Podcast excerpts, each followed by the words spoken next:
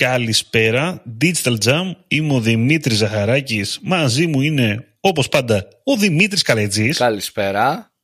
Δημήτρη, νομίζω ξεκίνησες να το λες πριν ξεκινήσει η εγγραφή. Νομίζεις; Ναι, ναι, γιατί είδα ότι έλεγε ακόμα ένα σε μένα και εσύ είπες καλησπέρα. Δεν είχε ξεκινήσει. Δεν πειράζει. δηλαδή. Εγώ πιστεύω ότι το έγραψε. Αλλά αν το ξαναπώ, άντε.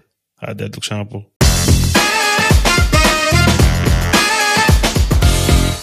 Καλησπέρα. Digital Jam, είμαι ο Δημήτρης Ζαχαράκης, μαζί μου όπως πάντα είναι ο Δημήτρης ο Καλετζής. Καλησπέρα. Σήμερα είπα, μαζευτήκαμε, λέμε με τον Δημήτρη έχουμε πάπο, έχουμε θέματα εδώ πέρα, λέει ο Δημήτρης ξεκινάει, λέει θέματα, λέει θα κάνουμε αυτό το tool, θα κάνουμε εκείνο το tool, τα βλέπουμε κάτω, είναι βλακίες εν τέλει, λέμε να μην τα κάνουμε. Και επειδή το ένα έφερε το άλλο και μιλάγαμε για τα AI και όλα αυτά που μας ενδιαφέρουν, όλα αυτά το διαβόλου τα πράγματα που μας έχουν κατακλείσει, και όχι για το Metaverse ή τα NFTs ή το Web3 όπως θα περίμενε κάποιος φυσιολογικός άνθρωπος το 2022 να μιλάμε. Οπότε είπαμε σήμερα να το αφιερώσουμε λιγάκι αυτό το επεισόδιο γιατί έχουμε μιλήσει για το AI σε διάφορες φάσεις αλλά όχι σχολιάζοντας το τι συμβαίνει αυτή τη χρονική στιγμή που μιλάμε. Δηλαδή πώς το ζούμε εμείς και Σωστό. πώς το βλέπουμε, τι βλέπουμε να συμβαίνει. Απλώς λιτός, είπε σωστό και τελείωσε. Δεν έχει τίποτα άλλο. Εντάξει, θέλω να πω κάτι άλλο. Όπα, τι, αλλάξουμε θέμα; Δεν θα αλλάξουμε, δεν θα αλλάξουμε θέμα. Θα πω κάτι. θα πω την αρχή ε, και θα πω για το AI. Προσοχή, παιδιά. Με ό,τι αυτό συνεπάγεται, έτσι. Ε, θέλει προσοχή γιατί νομίζω ότι οτιδήποτε, ό,τι tool και να ψάξετε, ό,τι startup πλέον και να βγει, τα πάντα έχουν λίγο τη λέξη AI. Πώς παλιά ήταν. Δη- Δημήτρη, τι εννοείς, τι εννοείς νομίζεις; Ξεκάθαρα, ε, νιώθω ότι κάπου εκεί τον Φεβρουάριο, τον Γενάρη, ξεκίνησε η χρονιά, μαζευτήκαν όλες- σε όλες τα meeting rooms, το marketing department από, κάθε, από όλες τις εταιρείες και είπε, παιδιά, η τάση είναι AI. Πρέπει να λέμε ότι έχουμε AI. Φωνάζανε οι υπόλοιποι, μα δεν έχουμε AI. Δεν έχει σημασία. Ναι.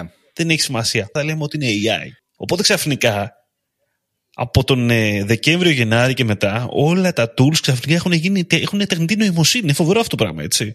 Τι έγινε ρε, τι έγινε ρε παιδάκι μου δηλαδή, τώρα τόσο ξαφνικά, τι συνέβη; Ναι, ναι, ναι. έτσι. Όλοι το γράφουν. Νιώθω. Ρε, όχι, όχι, απλά θα σου πω. Νιώθω ότι και το πιο απλό script που μπορεί να είναι ένα JavaScript που κάνει μαθηματικές πράξεις, ε, πλέον θα το πούμε τεχνητή νοημοσύνη. Έχω αυτή την εντύπωση ότι πολλά AI εκεί έξω δεν είναι AI και επίσης πάρα πολλά AI tools που πλασάρονται ρε παιδί μου σαν διαφορετικά ή alternatives, δεν ξέρω εγώ τι, μπορεί να έχουν την ίδια βάση, την ίδια νοημοσύνη, την ίδια τεχνητή νοημοσύνη σαν βάση. Έτσι, γιατί δεν είναι τόσο εύκολο να, να κάνεις from scratch develop κάτι, προφανώς. Εντάξει, πολλά έχουν βγει και χρησιμοποιούν και το base ε, της ε, OpenAI ούτως ή άλλως. Δηλαδή έχουν πληρώσει το, πληρώνουν το API και το αξιοποιούν για το δικό τους σκοπό. Έτσι, υπάρχουν και αυτά. Ακριβώς, ναι, ναι. Αυτή, εντάξει, το, το majority αυτή τη στιγμή αυτό είναι. Δηλαδή έχουν, έχουν κάνει το, το χ κομμάτι με το, με το API από το OpenAI και χρησιμοποιούν αυτό θεωρητικά. Δηλαδή οι περισσότεροι αυτό είναι και το χρησιμοποιούν για τη δικιά τους ιδέα και το, με τον τρόπο τέλος πάντων που ήδη θέλουν. Αλλά νομίζω ότι τα περισσότερα ρε παιδί μου applications γιατί έχουν σκάσει πάρα πολλά ξαφνικά. Δηλαδή εγώ ας πούμε στο email μου μπορεί να λαμβάνω και πάνω από 10 emails την εβδομάδα, μπορεί και 20, ε, με ένα νέο tool το οποίο παρέχει AI και θα μου λύσει στο business ε, χι κομμάτι. Οπότε σίγουρα βγαίνουν πάρα πολλά και με το κιλό αυτή τη στιγμή, άρα θέλει προσοχή στο πού επενδύουμε και γιατί ε, επενδύουμε σε αυτό. Έτσι ήθελα να το πω πρώτα αυτό το κομμάτι. Ναι, να σου πω, γενικά αυτό που παρατηρώ είναι ότι ε, αυτή την περίοδο έχουμε μπερδέψει πολύ το AI με την έννοια του αυτοματισμού, του εργαλείου που κάνει, Σωστό. έχει μάθει να κάνει αυτό. Έχει μάθει Σωστό. ότι βλέπω έναν ε, καραφλό και θα του πουλήσω μαλλιά. Αυτό, ναι, είναι έξυπνο, δεν λέω ρε παιδιά, αλλά δεν είναι τεχνητή νοημοσύνη, κατάλαβες. Τεχνητή νοημοσύνη ε, θα ήταν ε, να έλεγε ότι αυτός ο γλόμπος, αυτή τη λάμπα, μοιάζει με εκείνον τον φαλακρό. αυτό θα είχε ένα ναι. δείγμα τεχνητής νοημοσύνης. Το να απλά να ξεχωρίζει μια πρόταση, ας πούμε, και να λέει ότι αυτό είναι αυτό, ή να αντικαθιστά προτάσεις, ή να κάνει πράγματα τα οποία είναι λίγο rules, με λίγα λόγια. Είναι ένα if else, άμα το βάλεις κάτω. Ε, δεν είναι ακριβώς τεχνητή νοημοσύνη, ή τουλάχιστον το είχαμε και πριν, βασικά. Αυτό. Δεν είναι για επανάσταση, έτσι. Αυτό να πούμε. Αυτό μια διατύπωση τώρα γενική. Τώρα μην είμαστε γκρινιάριδες, έτσι, μην, μην γίνει το επεισόδιο ότι είμαστε οι μίζεροι τζαμ που πάλι κράζουν τα πάντα και είναι δυσαρεστημένοι με τα πάντα. Όχι, εγώ αυτό που λέω, εγώ αυτό που λέω και το είναι μάντρα μου, στα ελαιοχώρια έχω εκεί πέρα, την νοικιάζουν, έχω Airbnb. Είναι το κομμάτι, ρε παιδί μου, ότι μέσα στο fear of missing out, ότι φοβάμαι μην χάσω το hype, μην, μην δεν μπω κι εγώ στο trend, σαν brand, σαν επαγγελματία, σαν μονάδα, οτιδήποτε έξες, νιώθω ότι χάνουμε λίγο και την μπάλα. Προσπαθούμε σώνει και καλά να μπούμε στο trend, πάση θυσία σε ένα trend και δεν είμαστε τόσο πολύ σκεπτικοί σε, για αυτό το trend. Αυτό με προβληματίζει Δημήτρη εμένα. Χάνουμε λίγο την κριτική σκέψη. Εγώ δεν λέω ρε παιδί μου ότι το AI είναι κακό ή οτιδήποτε. Προς Θεού. Λύνει πόσα προβλήματα και είναι μια τεχνολογία η οποία κάθε μέρα ας πούμε μπορεί να έχει τεράστια ανάπτυξη που παλιά μπορεί να χρειαζόταν και χρόνια. Αλλά μην γινόμαστε overhyped όπως με τα NFTs ρε παιδί μου, όπως με το Web3, όπως δεν ξέρω τα κρυπτονομίσματα κάποτε μπαίνουμε όλοι χωρίς να γνωρίζουμε κάτι. Εγώ αυτό θέλω να πω ρε παιδί μου. Ε, να μην είμαστε αυτοί οι τύποι. Και νιώθω δηλαδή, το, το βλέπω πάρα πολύ, ότι χρειάζεται ένα τέταρτο, 20 λεπτά για να γίνεις και εσύ AI expert και να μιλήσεις για AI και να βγάλεις το δικό σου Notion με AI prompts ή το δικό σου sheet. Κατάλαβες, νιώθω ότι... Εντάξει, αυτό okay, μην το μεγαλοποιούμε. Υπήρχε πάντοτε. Μια μορφή τεχνολογίας είναι. Έχει τώρα Δημήτρη είναι παραπάνω. Αυτό το δικό μου το μήνυμα είναι μην τα μεγαλοποιούμε, ούτε να φοβόμαστε κάτι, ούτε να λέμε πάμε γρήγορα να τρέξουμε αμέσως, έχεις μία ώρα να γίνεις expert για το AI. Να το δούμε, να το δοκιμάσουμε, η τεχνολογία φαίνεται εντυπωσιακή, οι δυνατότητες απίστευτες σε ένα τεράστιο φάσμα εργασίας, δηλαδή δεν μιλάμε για digital marketing, πιάνουμε το κομμάτι ιατρική ας πούμε, δηλαδή απίστευτο φάσμα, πάρα πολύ ενδιαφέρον να δούμε τι μας επιφυλάσσει στο μέλλον, να δούμε και νέα πράγματα έτσι που έρχονται και έχουν έρθει τώρα, αλλά μην τρελαινόμαστε. Αυτό, νιώθω ότι είμαστε σε κάποια πράγματα λίγο υπερβολικοί. Ε, και πολύ μην χάσουμε το, το hype, μην χάσουμε το τρένο, προσπαθούμε σώνει και καλά να μπούμε. Δηλαδή όλες οι εταιρείες επενδύουν πλέον σε AI, όλοι έχουν το δικό τους AI. Ok, okay, κατάλαβες. Αυτό. Ε, εντάξει, κοίτα, θέλει μια ισορροπία. Καταλαβαίνω πώς το λες τώρα εσύ. Το λες. Και ναι. έχω και παράδειγμα, Δημήτρη. Έχω και παράδειγμα για αυτό. Έχει ζωντανό παράδειγμα. Έχω, ναι, ναι. Λοιπόν. Για το hype, ότι βιαζόμαστε και τέτοια. Ναι, ναι, ναι.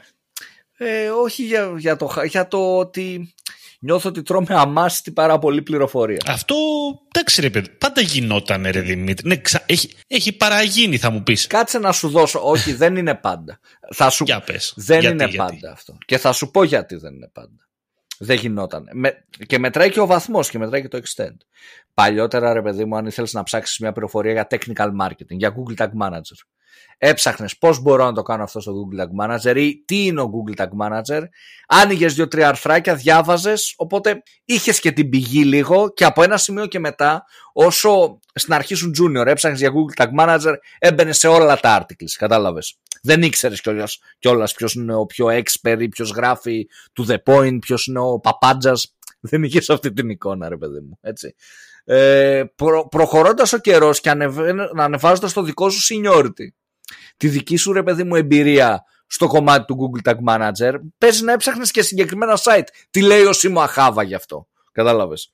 Έμπαινε σε αυτή τη λογική. Οπότε δημιουργούσες και κάπως κριτική σκέψη και είχες και μια πληθώρα πληροφοριών. Είχες μεγαλύτερη τριβή. Αυτό θες να πεις τώρα εσύ. Οπότε. Ακριβώς. Ακριβώς. Θελημένα άθελά σου ή γινόσουν πιο expert πάνω σε αυτό, ρε παιδάκι μου. Είχες, καταλάβαινες περισσότερο το τι κάνεις. Κατάλαβε πώς το πας. Ακριβώς αυτό. Ναι.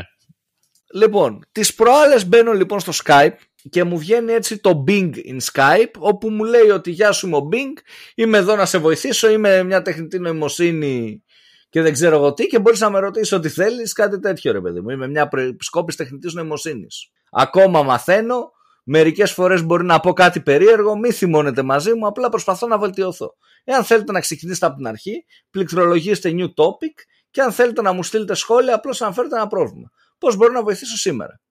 Αυτό το μήνυμα, αν ανοίξει το Skype, δηλαδή μου το άνοιξα μετά από καιρό. Είχα ένα χρόνο να το ανοίξω, είχα πάρα πολύ καιρό. Για ένα, μια φρελανσιά πήρα ένα μήνυμα και είπα να το ανοίξω να δω. Και τέλος πάντων κάνω μια αίτηση για να με κάνουν apply τέλος πάντων να μπορώ να επικοινωνήσω με αυτό το, το AI. Με δέχονται τύπου αμέσως σε μια, ένα διόρο, μπορεί να ήταν και πιο νωρίς αλλά εγώ τότε το είδα. Και μπαίνω στη διαδικασία ρε παιδί μου να ρωτήσω στο AI καλησπέρα ποιο είναι το νούμερο ένα τραπ τραγούδι; Ήθελα να δω ποιο είναι το νούμερο ένα τραπ τραγούδι στην Ελλάδα έτσι. Προφανώς αν ρωτήσεις κάτι τεχνικό το AI, ρε παιδί μου, δεν ξέρεις την πληροφορία, ρε παιδί μου, που θα σου δώσει. Γι' αυτό το ρωτάς, γιατί δεν ξέρεις την απάντηση τις περισσότερες φορές. Ε, και μου παίρνει και μου δίνει την απάντηση. Δεν υπάρχει ακριβώς ένα τραγούδι που να είναι το καλύτερο τραπ τραγούδι. Είναι υποκειμενικό και εξαρτάται από τα γούστα και τις προτιμήσεις του κάθε ακροατή. Σωστό μέχρι εδώ, έτσι. Μια χαρά. Πολύ ωραίο. Σωστό, ναι. Μπορείς να ακούσεις μερικά από τα πιο δημοφιλή τραπ τραγούδια στην Ελλάδα στην παρακάτω λίστα. Μια χαρά, λες εδώ, ωραία τα λέει. Λοιπόν, και ξεκινάω με τα τραγούδια. Μελιτζάνα από Αλάνα, sneak.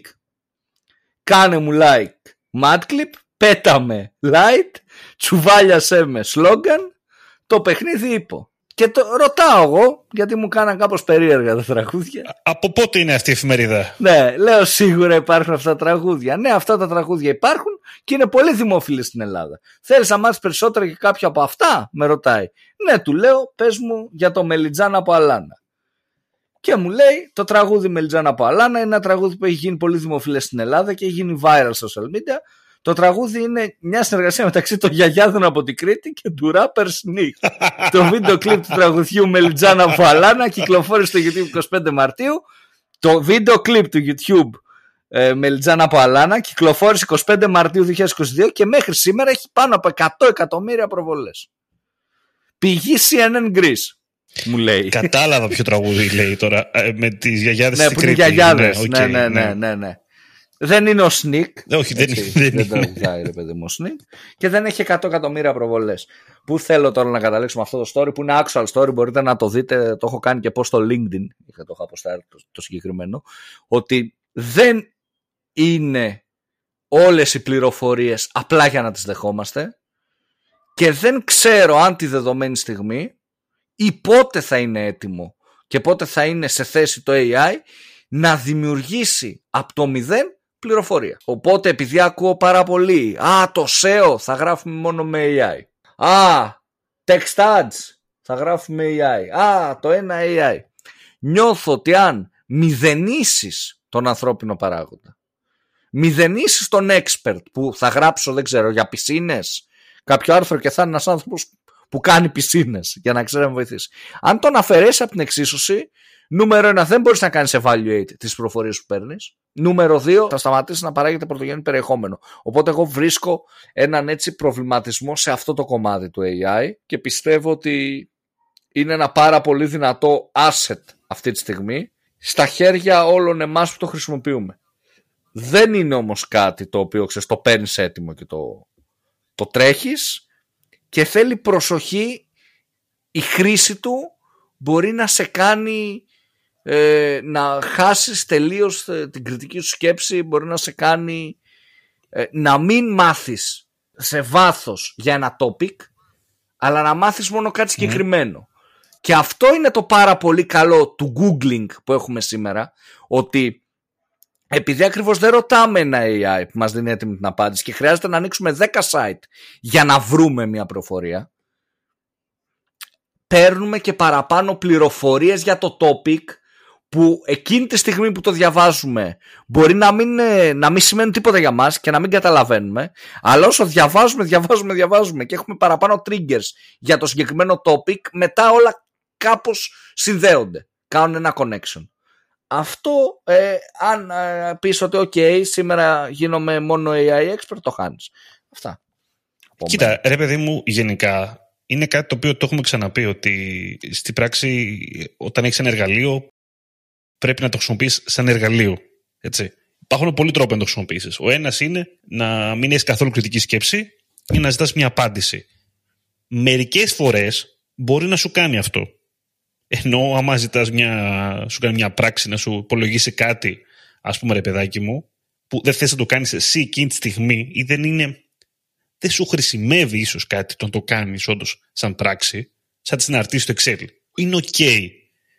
Να σου παράξει ένα περιεχόμενο να σε βοηθήσει σε κάτι είναι OK. Να σου κάνει μια δουλειά με λίγα λόγια. Αλλά να σου κάνει όλη τη δουλειά το AI αρχίζει και γίνεται προβληματικό. Ε, Συν ότι δεδομένου ότι δεν είναι 100% ε, έτοιμο, να το πω. Δεν είναι ρε παιδάκι μου ακόμα. Δηλαδή δεν είσαι, δεν ανταγωνίζει ακόμα έναν expert με ένα AI ή τον ανταγωνίζεις σε κάποιες περι... Μπορεί ελάχιστε, δεν ξέρω τώρα, μπορεί να υπάρχουν έτσι. Αλλά το θέμα είναι ότι έχεις δύο. Α πούμε ότι είναι, έχουμε δύο developers. Έχουμε έναν junior developer και έχουμε και έναν medium προς high level, έτσι. Ο medium προς high level θα το χρησιμοποιήσει ένα εργαλείο γιατί καταλαβαίνει τι κάνει και θα κάνει τη δουλειά του πιο γρήγορα. Έτσι. Τα ξέρει ήδη, με λίγα λόγια. Απλά το χρησιμοποιεί για να γίνει καλύτερος, να παραμείνει καλύτερος και να κάνει πιο γρήγορα τη δουλειά του. Το χρησιμοποιεί σαν παραγωγικό εργαλείο. Ο Junior έχει υπάρχει ο κίνδυνος να το χρησιμοποιεί γενικά, χωρίς κριτική σκέψη, να παίρνει απλά τις απαντήσεις και να μην εξελιχθεί ο ίδιος. Να γίνει, ρε παιδί μου, θα σου θυμίσω κάτι άλλο τώρα. Ε, εντάξει, δεν είναι AI τώρα που μιλάμε, αλλά σαν παράδειγμα, όταν ε, δίναμε τις πιστοποιήσεις για την Google, τα certifications και αυτά, ρε παιδάκι μου, υπήρχαν πάρα πολλά site. Ε, μην το κρύψουμε τώρα. Προφανώς και υπήρχαν τα οποία, άμα γκούγκλαρες, βγήκαν οι ερωτήσεις και απαντήσεις και έτοιμα και τέτοια. Έτσι.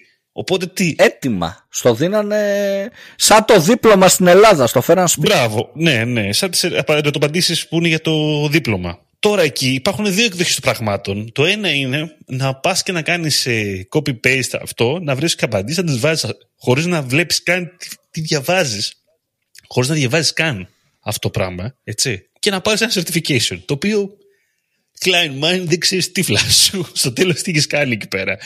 Υπάρχει και η εκδοχή του. Εγώ σου λέω ότι άντε το χρησιμοποιείς αυτό το, το site τώρα το παράνομο τέλος πάντων, παιδάκι μου, και βλέπεις όντως τι ερωταπαντήσεις και βλέπεις και το γιατί είναι σωστό αυτό και καταλαβαίνεις. Λοιπόν, κλέβεις, αλλά παράλληλα μαθαίνεις παράλληλα, παιδάκι μου, ότι γιατί είναι το Β και δεν είναι το Α. Ok. Okay. Οπότε είναι πάλι δύο διαφορετικές χρήσεις του εργαλείου. Τι θες να πετύχεις; Αυτό δεν θες να πεις και εσύ, φαντάζομαι τώρα, εν ολίγοις. Αυτό, αυτό και απλά δημιουργείται μια κουλτούρα, ε, θεωρώ overhype. Ε, αυτό κάνουμε λίγο overhype. Ότι α, ήρθε το AI, όλα λύθηκαν, είναι τέλειο. Ok, okay, είναι απίστευτες οι λειτουργίες που υπάρχουν. Έχουν βγει φοβερά εργαλεία. Δηλαδή προσωπικά εγώ και το, το ChatGPT χρησιμοποιώ. Και το Jasper, πώς λέγεται, το χρησιμοποιώ πάρα πολύ στο κομμάτι copywriting για να παίρνω να αλλάζω πράγματα, να παίρνω ιδέες, να, να, να, να.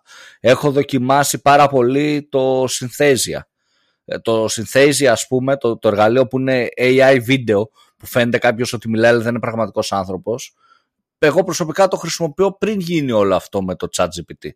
Πριν γίνουν viral όλα αυτά τα AI και είχα, το είχαμε πει, το λέγαμε με τον Δημήτρη και σε κάποιο επεισόδιο και πιο παλιά ας πούμε είχαμε μιλήσει. Αυτά προσωπικά νομίζω ε, χρησιμοποιώ, νομίζω. Ναι, αυτά χρησιμοποιώ. Δεν, και το Mid Journey, ρε παιδί μου, που είναι καθαρά για φαν, δεν το, το κάνω επαγγελματικά, απλά να δω το τι μπορεί να φτιάξω. Έτσι. Ναι. Αυτό.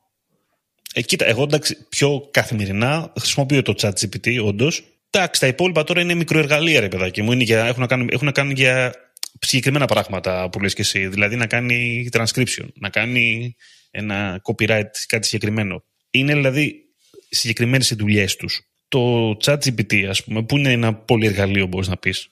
Έχει πολλές χρήσεις. Το θέμα είναι πώς θα το εντάξεις κάπως στην καθημερινότητά σου, ώστε να σε διευκολύνει, αλλά να μην σε αντικαθιστά. Δηλαδή, να σου, δω, να σου δίνει ιδέες, έτσι, αλλά να σε βοηθάει, να κάνεις brainstorming, να, να μην σταματάει να δουλεύει το μυαλό σου, ρε παιδάκι μου. Δεν ξέρω. Είναι, είναι, τώρα ακουγόμαστε λίγο περίεργοι που τα λέμε αυτά ώρες ώρες, δεν ξέρω. Εντάξει, νομίζω ότι, τώρα όσοι μας ακούτε, νομίζω ότι έχετε καταλάβει το νόημα, θέλουμε να πούμε.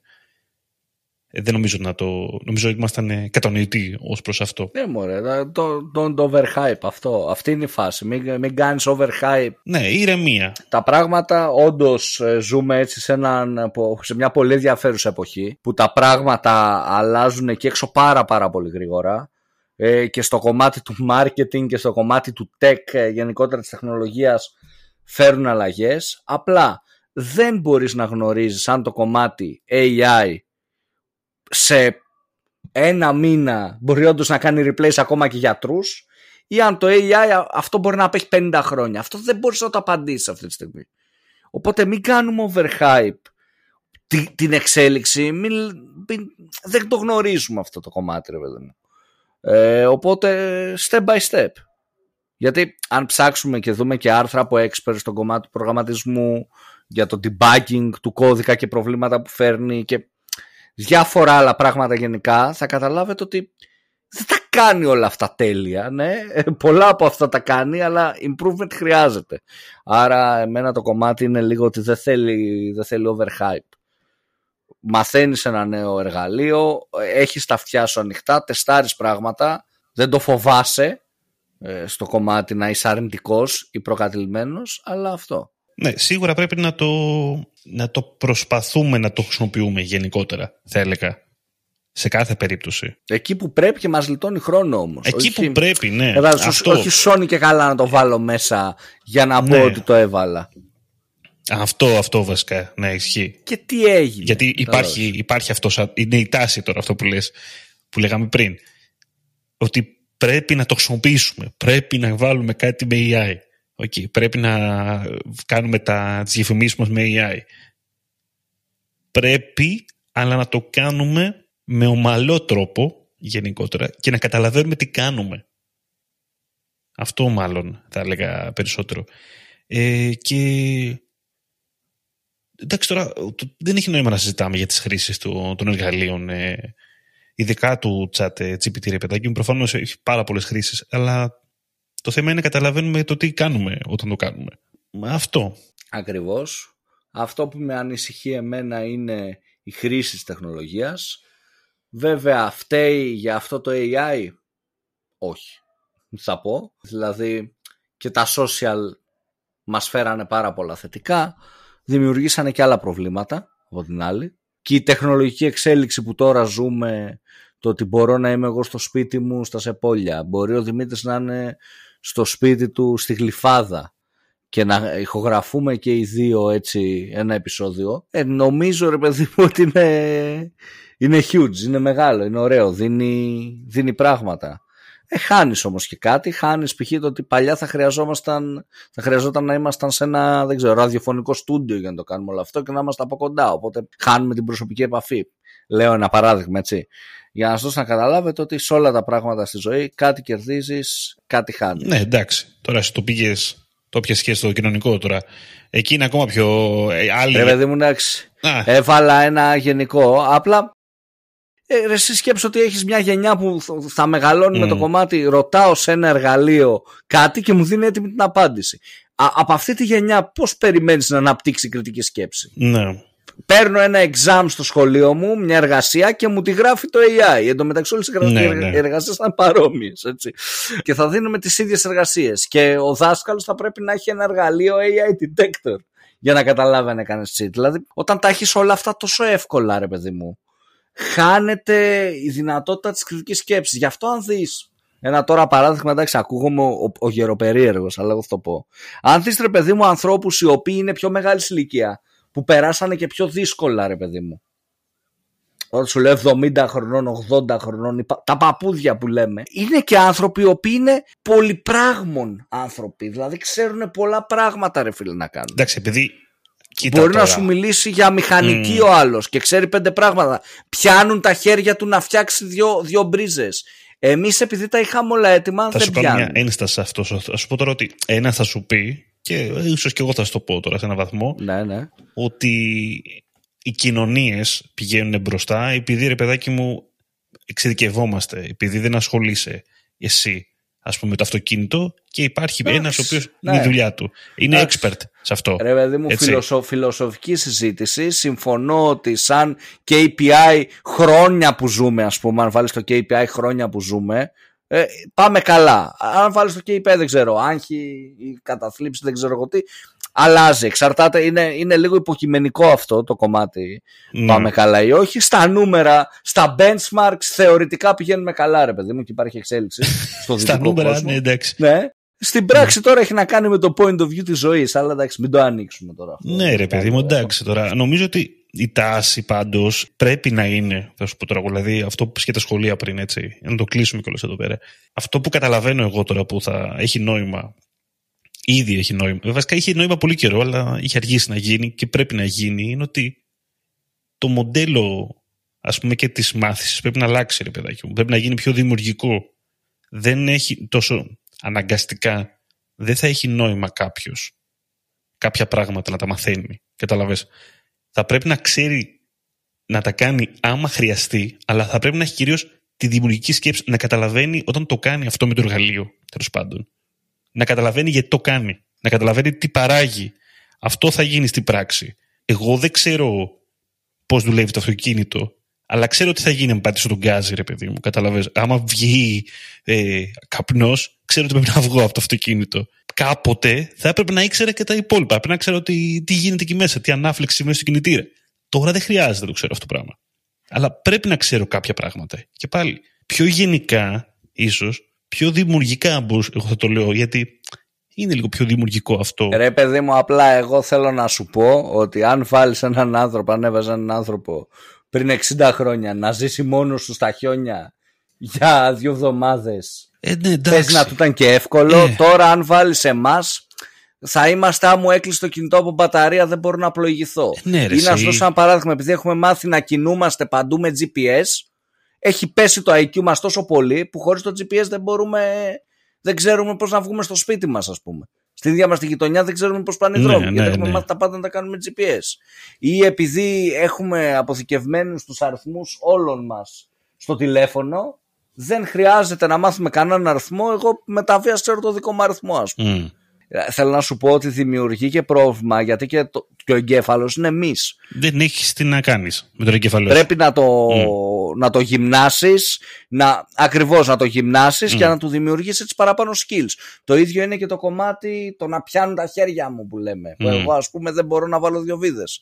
Και αυτό έχει να κάνει το γυμνάζεις, το προσπαθείς και βελτιώνεσαι. Δεν σου λέω να είσαι σε σημείο, φτιάξει ένα αμάξι. Είναι μέσα στο όλο σε σημείο να χτίσεις μια πολυκατοικία. Αλλά σου λέω basic πράγματα τύπου θυμάμαι τον αριθμό της κοπέλας μου και τα γενέθλιά της χωρίς να χρειάζεται να μου βγει Facebook notification. Δεν πιστεύεις ότι ίσως ε, στα σχολεία ας πούμε, θα παίξει πάρα πολύ στο μέλλον, ή στα καλά σχολεία; Ξέρεις ότι πώς είχαν παλιά το μπάσκετ και αυτά, θα έχουν το σκάκι, ξέρεις, το σοντόκου. Δηλαδή θα αρχίζουν να κάνουν πράγματα τα οποία, ρε παιδί μου, δουλεύει το μυαλό απλά.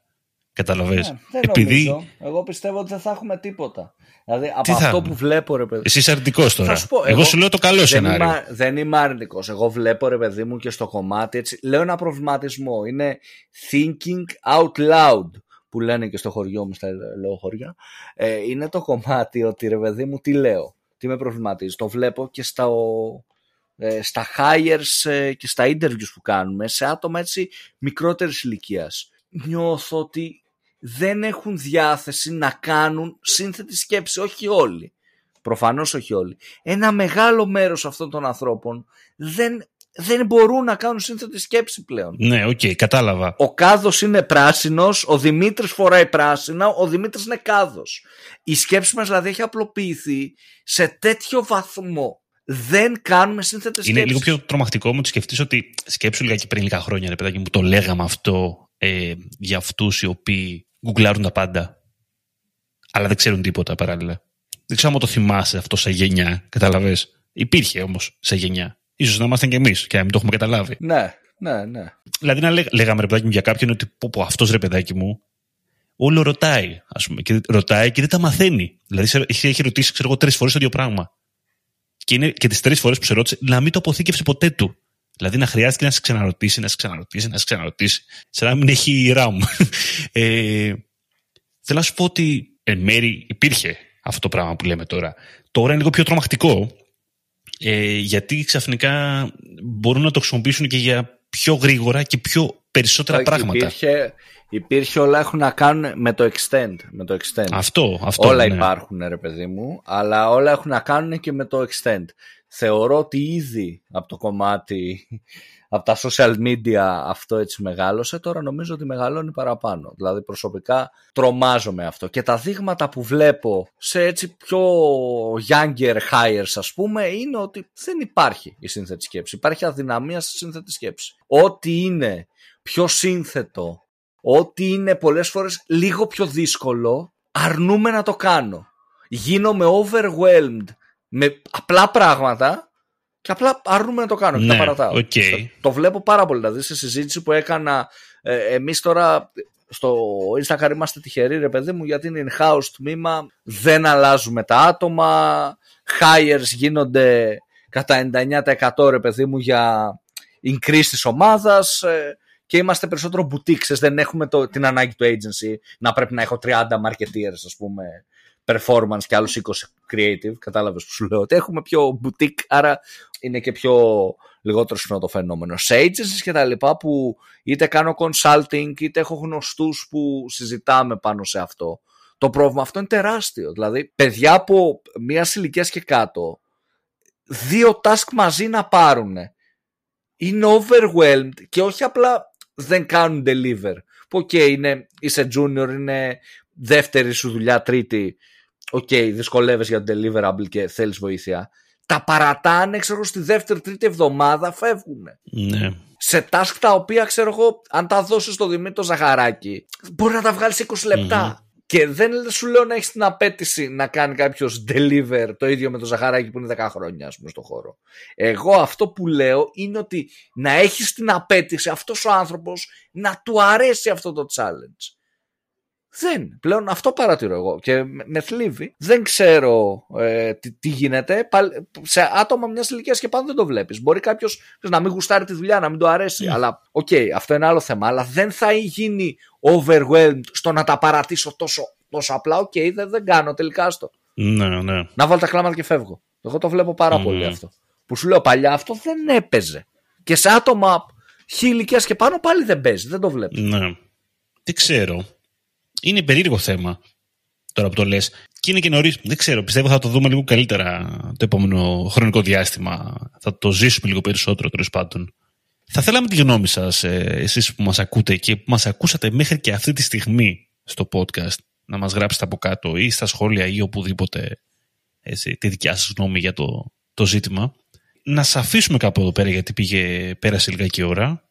Ίσως να τα ξαναπούμε για αυτό το θέμα, Δημήτρη. Άμα θέλουν και τα παιδιά, άμα γράψουν κάποια. Άμα πετάξουν κάποια πιο καλή έτσι, ερώτηση έτσι, πάνω σε αυτό, να είμαστε πιο κατευθυνόμενοι, να πούμε κάτι πιο συγκεκριμένο. Γιατί όχι, γιατί όχι. Να, να κάνω και ένα sum up απλά έτσι, δικό μου προσωπικό τώρα σε αυτά που είπαμε και να πω ότι παιδιά, εντάξει, χρησιμοποιούμε το AI, αλλά κυρίως ε, καταλαβαίνουμε γιατί το χρησιμοποιούμε το AI, δηλαδή καταλαβαίνουμε τι κάνουμε, προσπαθούμε να καταλαβαίνουμε γιατί το χρησιμοποιούμε και μαθαίνουμε και λιγάκι από αυτό. Όχι τα πάντα, αλλά μαθαίνουμε, προσπαθούμε να μαθαίνουμε και από αυτό κάποια πράγματα και να έχουμε και κριτική σκέψη στο ότι μπορεί να λέει και βλακίες μερικές φορές. Δεν είναι απαραίτητα λάνθαστο. Και αυτά. Να πω ότι μας ακούτε σε Spotify, Apple και Google Podcast. Να πω ότι μας ακολουθείτε σε Facebook, LinkedIn και Instagram. Ήμουν ο Δημήτρης Ζαχαράκης. Ήταν το AI του Δημήτρη Καλετζή. Καλή συνέχεια. Και κάνει το ρομπότ τώρα. Γεια χαρά σε όλους.